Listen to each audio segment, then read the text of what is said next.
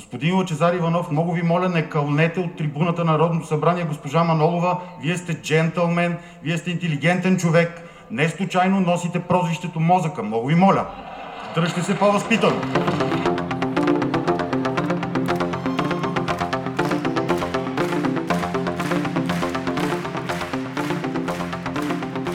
Това е прекрасният нов празник на смелостта на българския премиер. Човекът, който играе отлично футбол, за малко не победи на тенис световната легенда Борис Бекер. Човекът... Здравейте, вие сте с подкастът Животът и други неща. Аз съм Асен Григоров, срещу мен е Сибина. В изключително жив, напрегнат момент от българската политическа действителност. Последните два дни със сигурност най-гледаното шоу в държавата е шоуто на Народното събрание. Няма никакъв спор.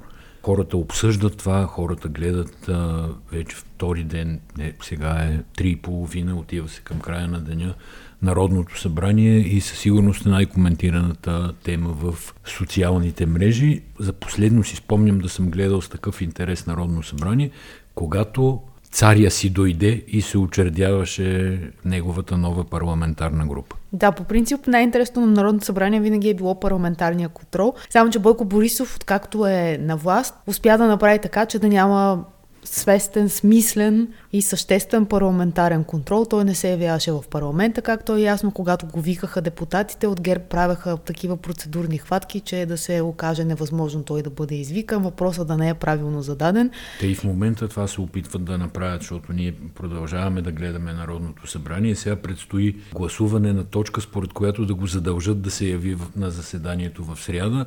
ГЕРБ поискаха почивка, изказаха се всичките хора, които горе-долу могат да говорят от тяхната парламентарна група и наистина търсят всевъзможни процедурни и не само процедурни начини да, да саботират това решение, да кажем. Едва ли ще могат, разбира се. Днеска някой беше написал, е, какво толкова, какво, за какво гласувахме, получихме още от същото. И аз влязох на страницата на парламента и преборих колко е то още от същото. Беше много лесно, понеже на новите депутати още не са им сложили снимки, с изключение на такива като Майя Манолова, които и преди са били в парламента и на тях им имат. 148 нови лица. Тоест, със сигурност каквото и да се случи, не можем да го наречем още от същото. Това е над 50%, 148 лита, нали, от 240 депутати, 148 нови, даже може би към 60%, не мога в момента да смет. Но парламента е нов, много е жив, много как да кажа, смислена дискусия се води до момента. На мен наистина ми е интересно кой говори, как говори, какво се предлага, по какъв дневен ред се върви.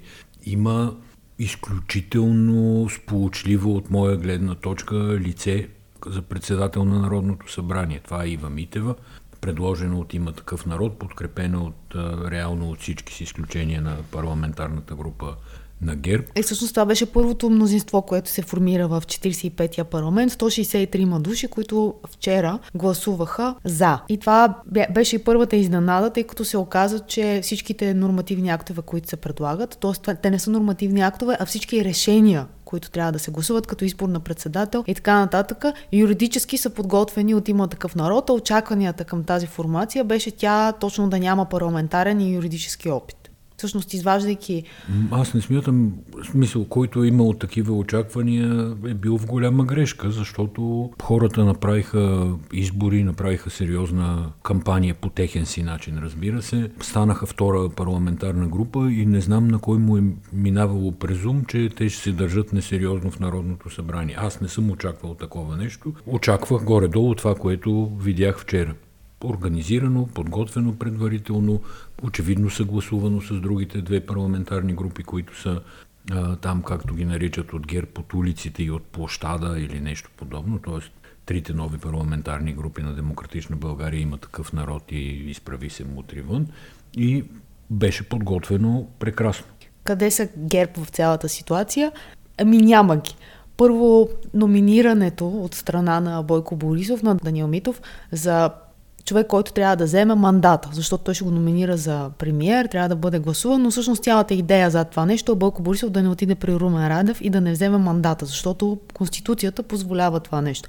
Това Или е по линия на... на смелостта на Борисов. Това е по линия къде, къде са ГЕРБ. Всъщност да. Бойко Борисов го няма и ГЕРБ сега са на амбразурата. Това е разпределението на силите. Та, това беше първото действие. Второто действие на Бойко Борисов, покриенето му, беше пускането на 16 април в а, отпуска, за да не трябва да се яви пред а, Народното събрание, което всъщност трябва да бъде гласувано сега, дали той да бъде извикан принудително или не, тъй като има и такава хипотеза, че тъй като парламента е висшия орган в тази държава, тя е парламентарна република, Демокрацията изисква министрите и премиера да се явяват, както беше извикан днеска в петък, да се изкаже и да се отчете здравния министр Костадин Ангелов за това защо нощ е разформирован. И всъщност цялото действие на Бойко Борисов е много интересно. Той си взима неговото, което смята, че е неговото, а именно нощ. Това е щаба, който отговаря за съветите към Министерски съвет във връзка с коронавируса. Както се шегуваше някой в редакцията, очакваме скоро и ваксините да си вземе или да си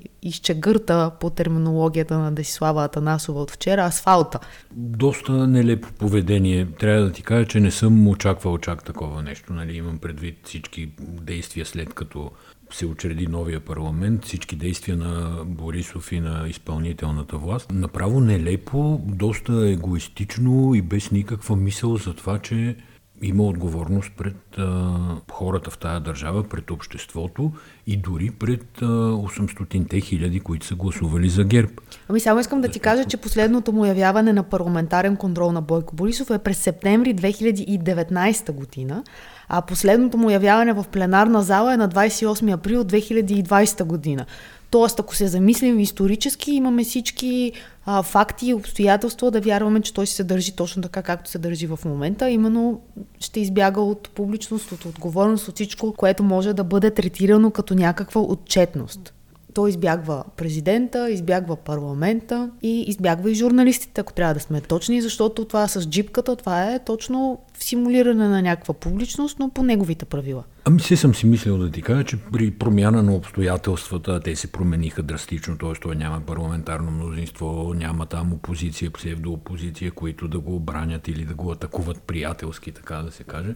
Наистина сега ситуацията е съвършено различна и един човек би трябвало да е гъвкав да реагира, да се адаптира към ситуацията, а и някакси да си тръгне с достоинство. Това, което прави той е, че си тръгва без достоинство. Той първо без достоинство остана миналото лято, нали, за, за инати се не подаде оставка нито той, нито на правителството си, с което според мен загуби е, много уважение, а сега вече си тръгва по принуда с още по-големи щети върху, не знам, личния си имидж, личното му себеусещане за чест. Така ми изглежда на мен. За мен проблема е, че той всъщност обърква основни понятия и те се объркват и в обществото. Той е малко един порочен кръг, но ти давам за пример една анкета, която слушахме вчера на стажант, репор... стажант репортер на Българското национално радио, в който питат хората, вие като гласувах, гласувате, какво очаквате да направи правителството бъдещето и какво очаквате от държавата. Всъщност, много е важно да се знае, че ние като гласуваме, гласуваме само единствено за политическо представителство. Тоест, това е крайната цел на нашия вод. Представени ли сме в парламента или не сме представени? Това е цялата роля на изборите, а не за това да се формира правителство, каква политика ще имат така функционира нашата демокрация, така е измислена. Така че тук ролята на журналистите е много голяма и тя е много трудна. Те имат шанса сега да са в старата сграда на Народното събрание, т.е. да имат достъп до депутатите, да говорят с тях, да взимат информация, която не е информация от пресконференции, от трибунки или от пленарна зала, да могат да допитват неща, защото не всичко, което става в зала е ясно за самите депутати, какво става за журналистите. И смятам, че освен тест за новите политици, следващите няколко месеца ще бъдат и голям тест за българската журналистика, защото както парламентаризма е с много подкопано доверие и са малко загубени в превода. Политиците по същия начин са и журналистите. Аз мятам, че не само, че ще е тест за журналистиката, а има според мен едно цяло поколение млади колеги, които не са свикнали да отразяват истинска парламентарна работа. Защото, каквото и да си говорим, последните две минимум народни събрания бяха някаква карикатура на парламентаризъм. Да, но това не означава, че там не са се взимали решения. Дори според мен там беше въпрос на повишена трудност, тъй като много често се появяваха поправки в закони чрез а, заключителните разпоредби на други закони. Това сме си го говорили и друг път. Тоест тя не, че професията се е променила през последните години, колкото имаше някаква негативна селекция, но цялото обществено настроение е такова в резултат на негласния сговор между журналистика и политика и цялото профанизиране на така наречената обществена сфера. Аз трудно мога да сложа, права си абсолютно, трудно мога да сложа разлика между умишлено профанизиране и некомпетентност, защото виждам и от двете в журналистиката и смятам, че наистина всички сме длъжници на хората, които ни слушат и четат. И ще ти дам пример. От вчера, откакто стана ясно, че във всички случаи мажоритарното гласуване няма да е приоритет за началото поне на това Народно събрание, абсолютно всички журналисти, които успях да чуя или да прочита, където седнаха и където станаха, питаха има такъв народ, ама вие сега защо не си изпълнихте обещанието, ама вие защо? Това е плъзгане според мен по лесните въпроси това и е, не, повърхността. Това е създаване на интрига чрез журналистика. Журналистите натискат политиците в определена посока. Не ми се връща назад към Та, ролята на вацовите медии в така първите излиза, така излиза. Години. И има такъв народ, изпадат в положение да обясняват, че нямат сестра, ако от това може да се направи някакъв каламбур.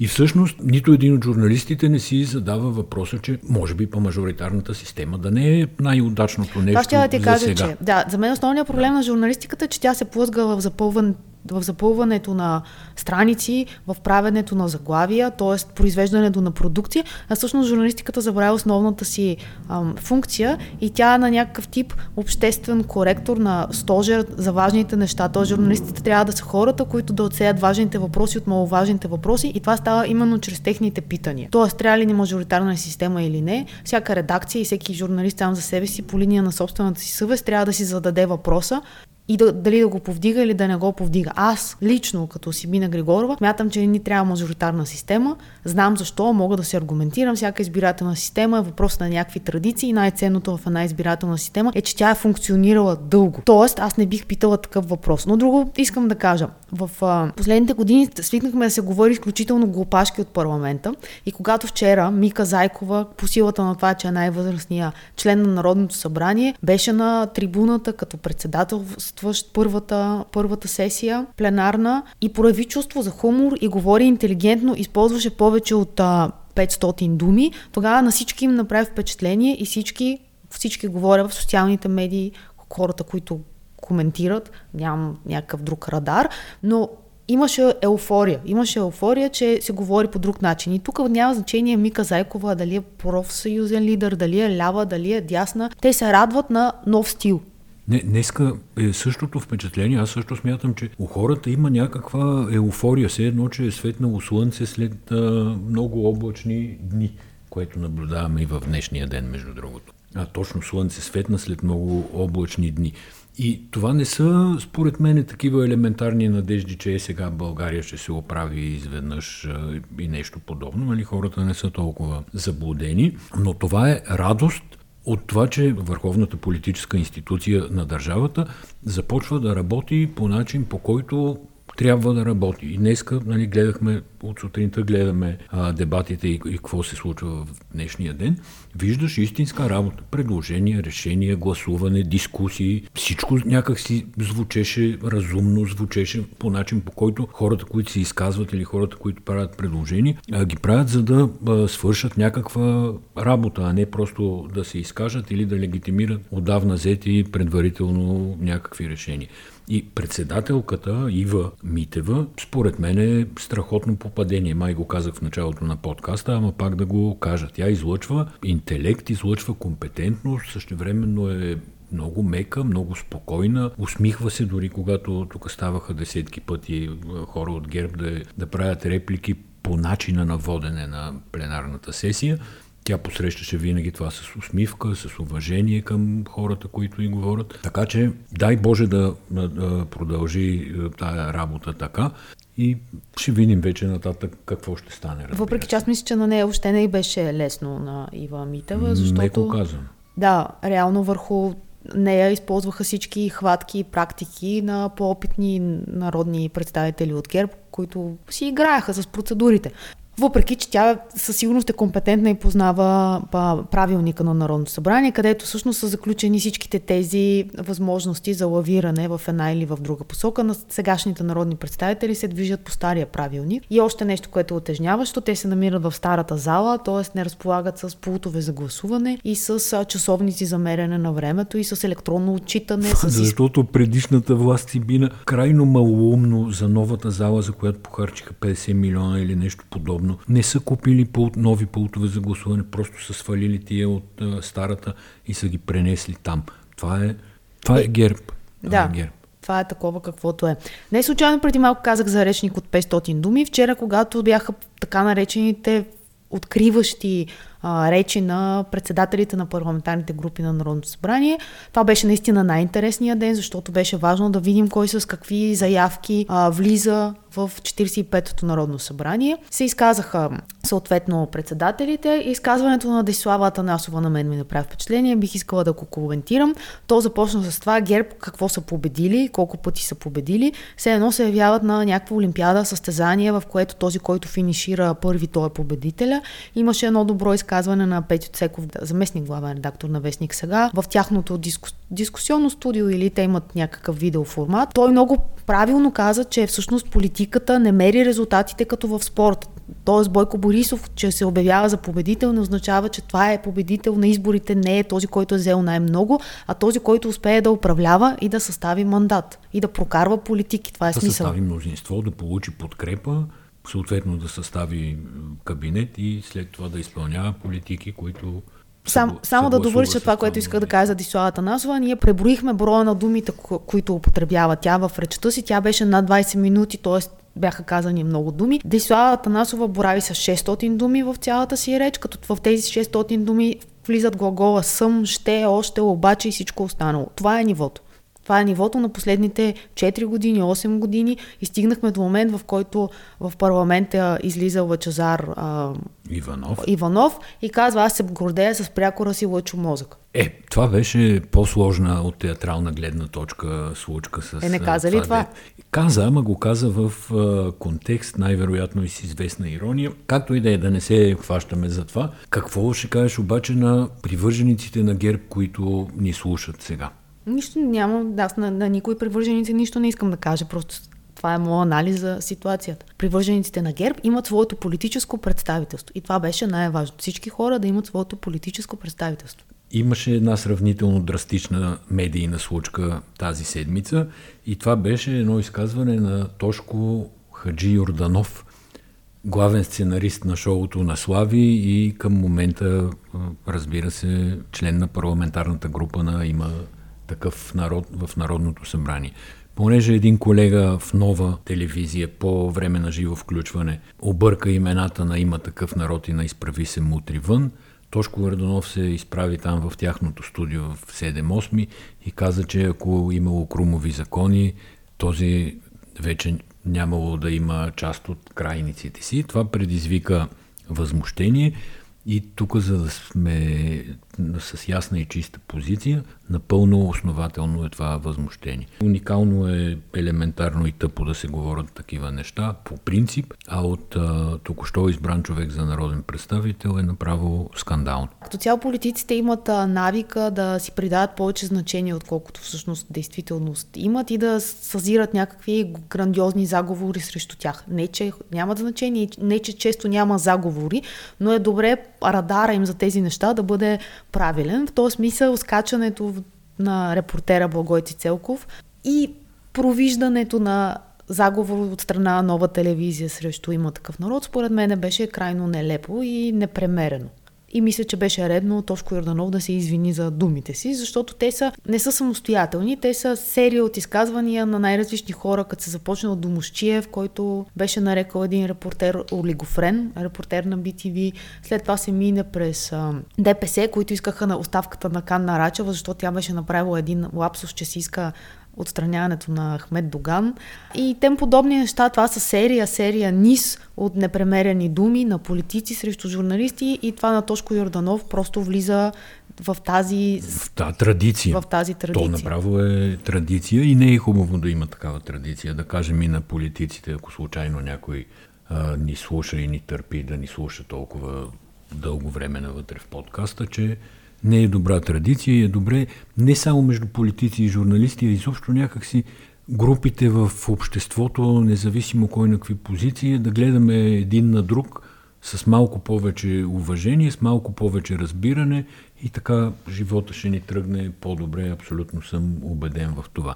Да, всъщност основният проблем на обществото, в което се намираме в момента, и, и то е, според мен, е плод на политиката, това е огромната поляризация, това, че хората не могат да се понасят, това, че хората от най-малкото нещо скачат и са готови да се хващат за оръжията. Затова и парламент, и а, тези хора, които говорят публично, имат своята роля да се опитат да намалят напрежението, за да може да се води някакъв конструктивен разговор. И когато утре се решава дали да се гласува с машини, дали да се гласува от чужбина, колко секции да има, това да бъде плод на дебат, а не да бъде някаква истерия. Защото това, което видяхме днеска, когато парламента по предложение на изправи се мутри вън, прие сформирането на комисия, която да направи проверка на харченето на публични средства от над 40 държавни и общински дружества. Реално всички е, дружества с държавно, с държавно участие от над 50%. Това, което видяхме, беше една изключително истерична реакция от страна на Корнелия Нинова. Тя искаше да бъде вкарано предложение за мораториум който да се задейства от сега в рамките на дните на до избирането до, на... Да, до избирането на ново правителство, мораториум, с който да се да забрани реално на сегашното правителство в оставка да се разпорежда с държавни активи, и да, да назначава да дава хора. Концесии, да назначава хора, да продава да хора, дялове в дружества да. и така нататък. И всъщност по искане на ДПС и на Демократична България беше прието това предложение за мораториум да бъде гласувано като отделно решение, тъй като има вероятност да бъде успорено като противоконституционно, да бъде сезиран Конституционния съд и по този начин и цялата... цялото... Комисия да отиде Точно на кино, така, да. да. И Корнелия Нинова излезе и в почти истерично изказване обвини всички, че ето консенсуса трябва само един ден и се наложи да го обяснят какво са гласували всъщност. Тя според мен не разбра добре и е пример за това, което ти казваш, че често първо говорим, после мислим, което не е, не е добре. Да, но това е резултат от тази от това настройване на хората един срещу друг. Сега според тебе има ли мерки в България противоепидемични или няма мерки в България? Ми аз чух днес Костадин Ангов, който каза, че ние сме преборили първата вълна, втората вълна, третата вълна и съм изключително... Третата сега я почваме така. И, и, и бих искала на всички хора, които искат в политиката да има повече експерти, да дам примера Костадин Ангелов и да им кажа, огледайте го добре този човек. Той дойде като експерт, като директор на една от най-големите болници, Александровска болница и за има няма половин година той успя да стане по-гербаджия от гербаджиите. Говоря в смисъла на а, прекалено партийно отсветен човек, който губи връзка с реалността и говори неистини в името на някаква кариера, не знам, защото то вече това е край на мандата, но той ще бъде депутат. Той ще бъде депутат. Днеска се бяха събрали в 10 часа разформирования щаб фактически. Уж няма щаб, но дадоха някаква пресконференция. Направи ми впечатление, че съвпадна 10 часа с началото на работата на Народното събрание, което все пак имайки представа как работи това управляващо мнозинство, т.е. тази изпълнителна власт в оставка, да по-скоро мисля, че не е случайно. Уникално дълго проточиха през конференцията, нямаха нищо особено да казват, освен това, което ти казваш, че е вече аха, и сме преборили третата вълна. Искам да кажа, че мен изключително ме е срам от всички пресконференции, на които първи микрофон е пик и има Ива Николова. Това се повтаря вече една година и смятам, че е въпрос на уважение на самите журналисти, пак по моята тема си продължавам, в това да е ясно каква е иерархията на медиите, защото има иерархия на медиите. Това са националните телевизии. И винаги е било така. Съм била десетки пъти и парламентарен репортер и съм отразявала избори и там е било ясно реда по който ние, журналистите, когато искаме да питаме, всеки си знае мястото реално и това място е по обективни критерии. И това място е по обективни критерии. И тези критерии са колко ти е голяма и влиятелна медията. И няма как ПИК да е по-влиятелна от BTV, от нова телевизия, от обществената никой БНТ не, никой или не може да бие от националното радио. влиятелност при управление на ГЕРБ. И сега ще видим какво ще стане. Добре, това беше дружеска шега, така да кажем. Не, аз още не се шегувам. Тежки теми тази седмица, обаче сега Русия, Украина, там става як проблем. Руснаците продължават да трупат войски и по границата около Донбас и отдолу в Крим. Имаше телефонен разговор между Джо Байден и Путин. Не знам дали е бил с забавяне или без забавяне. Това използвам да кажа, че Путин се беше опитал да се подиграе, че иска телевизионен дебат преди около месец с Джо Байден, ама да бъде без забавяне и без преводачи. Един вид намекваше нещо за умственото състояние на Байден, според мене. Така или иначе, чуха се, говориха нещо, Байден предложи в скоро време да се срещнат в трета страна, т.е. да не е в Русия, да не е в Съединените щати. Сега дали ще има такава среща и дали ще доведе до нещо конструктивно, не съм а, много убеден, защото Украина е голям залог и за двете страни. Та, казвам го просто без да се преструвам на специалист по международна политика, какъвто не съм. Еми, те всъщност доста неща се случиха, откакто Байден взе властта и в външно-политически план, както ние му казваме, въпреки че и това разделение вече за мен е, е крайно условно. И другото е изтеглянето на НАТО от Афганистан. Бойко Борисов каза, ето ние изтегляме нашите войници. Той не каза, че това е в рамките на някакво решение на НАТО и че да постави просто страната ни в контекст, но това, което се случва, това е новата американска политика. Да, факта е, че нашите се изтеглят, но те се изтеглят в рамките на общите контингенти, на изтеглянето на общите контингенти на НАТО в Афганистан. Какво ще стане в самия Афганистан? 20 години по-късно? 20 години по-късно. Мисля, че на никого не му е особено ясно. Не знам и дали е толкова важно. Искам само да се върна към темата за Тошко Ярданов и Крумовите закони. Пропуснах да ти кажа нещо много важно. Преди време бях чела едно изказване на економиста Евгений Кънев, когато следвам във Фейсбук. Той пише много интересно. Между другото, сега е доста скептичен към създаването на тази комисия, защото всички са чували репликата за комисиите и за ревизиите и така нататък.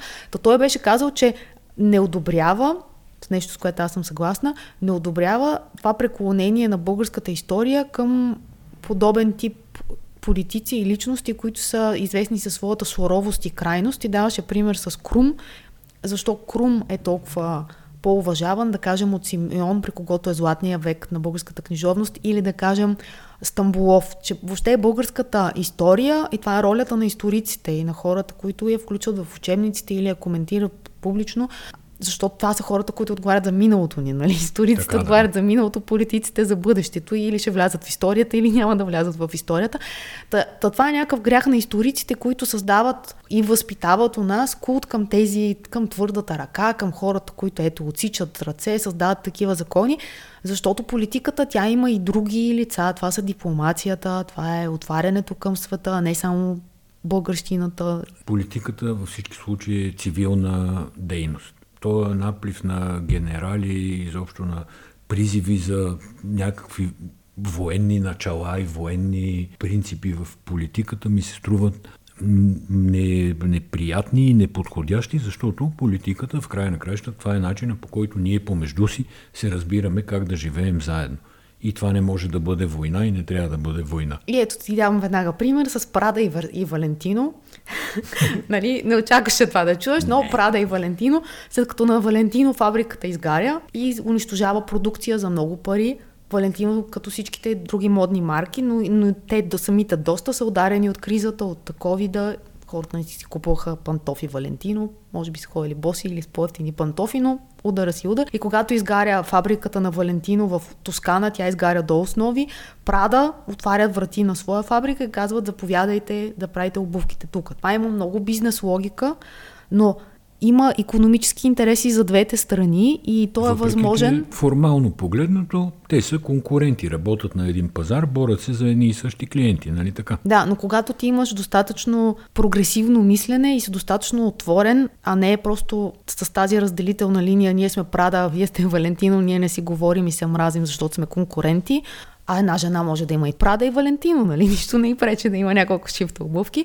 Та, та, това е пример за прогресивно мислене и за това как трябва да се случват нещата. Че ти през това да подадеш ръка можеш да спечелиш пари, едните да си а, произведат продукцията, да си на, за работниците им на, на Валентино сега ще работят две, две смени, т.е. те не само, че имат къде да работят, след като изгорява фабриката, ще и работят повече от преди. И, и ти го давам как бизнеса всъщност може понякога да дава добри примери, които да се прилагат в абсолютно всички отношения и да са базирани на основни ценности, помогни на човека в нужда. Да свалим малко температурата. Давай, с какво ще свалиш? Гледам, че ти си написала да свалиш. Ти гледаш един сериал, който се казва The Serpent, Змията, да кажем, по Netflix, който е по истински случай. Аз успях да издържа две серии, защото в сайта вие бяхте разказали цялата история и аз загубих интерес да гледам самия сериал. Е, виж, две гледни точки към едно и също нещо. Аз прочетох историята в сайта и почнах да гледам сериала. Но то е тежък. И не, не от тези сериали, които можеш да ги бинч-лочнеш, т.е. да ги изгледаш за една вечер. Това е истинската история на Шаров Собраш, един от най-известните серийни убийци, който е действал през 70-те години в Азия. Това е тогава, когато Европа и Америка тръгва по пътя на хипитата, по пътя на свободната любов и много двойки, сами жени, сами мъже отиват в а, Индия, отиват в а, Банкок, се развива в случая действието, но всъщност исторически той се движи из целия регион на Азия. Да, той има така наречения път на хипитата Точно. и те се движат по пътя на хипитата. И както става ясно, това е истински случай и той бяга многократно от а, закона. Това е убиец, смята се повече на сериен убиец реално, който е убил повече от 12 човека, такъв тип хипари, с а, взимала тяхта самоличност, също време е търгувал с капоценни камъни и може от, с паспортите на тези хора да обикаля напред и назад по света. Движи се между Франция и между Азия. И един холандски дипломат Херман Книпенберг се заема, въпреки че той е секретар в посолството, холандското посолство. И посланика му го хейте и вика, бе не се занимава с тия глупости. Реално това се, нали, от двете серии, които гледах да кажа аз кратки впечатления, това се случва пред очите на много хора, които отказват да видят и отказват да се занимават и, и да, да, е наистина благодарение на усилията на този току-що пристигнал, току-що женил се млад човек, в дипломатическата мисия в Банкок, който решава, че все пак трябва да... То цялата работа е, че всъщност те търсят едни двама изчезнали холандци. Не, то каза, нали? ние преди всичко трябва да сме хора, защото от всички посолства в Банкок, те му казват, ама нас това не ни интересува, ама да, ние сега защо се занимаваме и ги дават как ходят на партията, пропиват се част от тях заради морални проблеми или играят тенис, но никой не му дреме да работи. И да. той казва, ама ние всъщност имаме дълг тук не, като, не само като дипломати, а като хора. И, и Шарлз да Собраш в момента е жив на 76 години или жива в затвора в Непал, в Катманду. И той продава историята си, истинската история, като дори в затвора успява да се ожени за дъщерята на адвоката си. Като това, което ще видите във филма, ако го гледате по Netflix, това е, че той през цялото време е за една французойка, тя е влюбена в него и му помага да убиват заедно хората.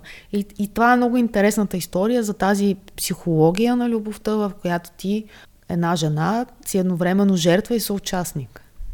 Мегата и психология. Да, мога и по-весела история да ти Последното, кажа. това, което искам аз да кажа пак за филма като впечатление, изключително богато и реалистично заснет.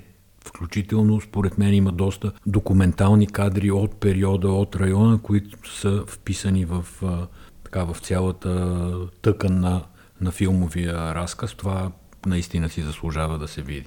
Нещо весело да кажа. Всички сезони на приятели се намират в HBO Go това е голяма новина, не само за нашата дъщеря, която го гледа, не знам за кой първи път този сериал, а защото той се оказа някак жизнеутвърждаващото жизнеутвърждаващия сериал на 2020 година. Той е най-гледания сериал, най-позитивния, такъв, който го гледат всички поколения. И аз си мислех, че след като аз съм израснала с него на 14 годишно дете няма да е интересен, обаче се оказа, че тя се е запалила абсолютно по същия начин. Моят такъв сериал за многократно гледане е Два мъже и половина. Свърши ни времето, да ти кажа. Много ви благодарим за търпението, за вниманието. Силно се надявам да споделяте поне част от нещата, които ние мислим и които ние ви споделихме като впечатление от изминалата важна за България седмица. А и да не ги споделяте, аз силно се надявам, че можем да влезем в режим, в който хора, които не споделят едно и също мнение, могат да говорят и заедно и да им е приятно от този диалог, от това, че спорят и че разменят различни гледни точки. Еми, благодарим и до следващата седмица.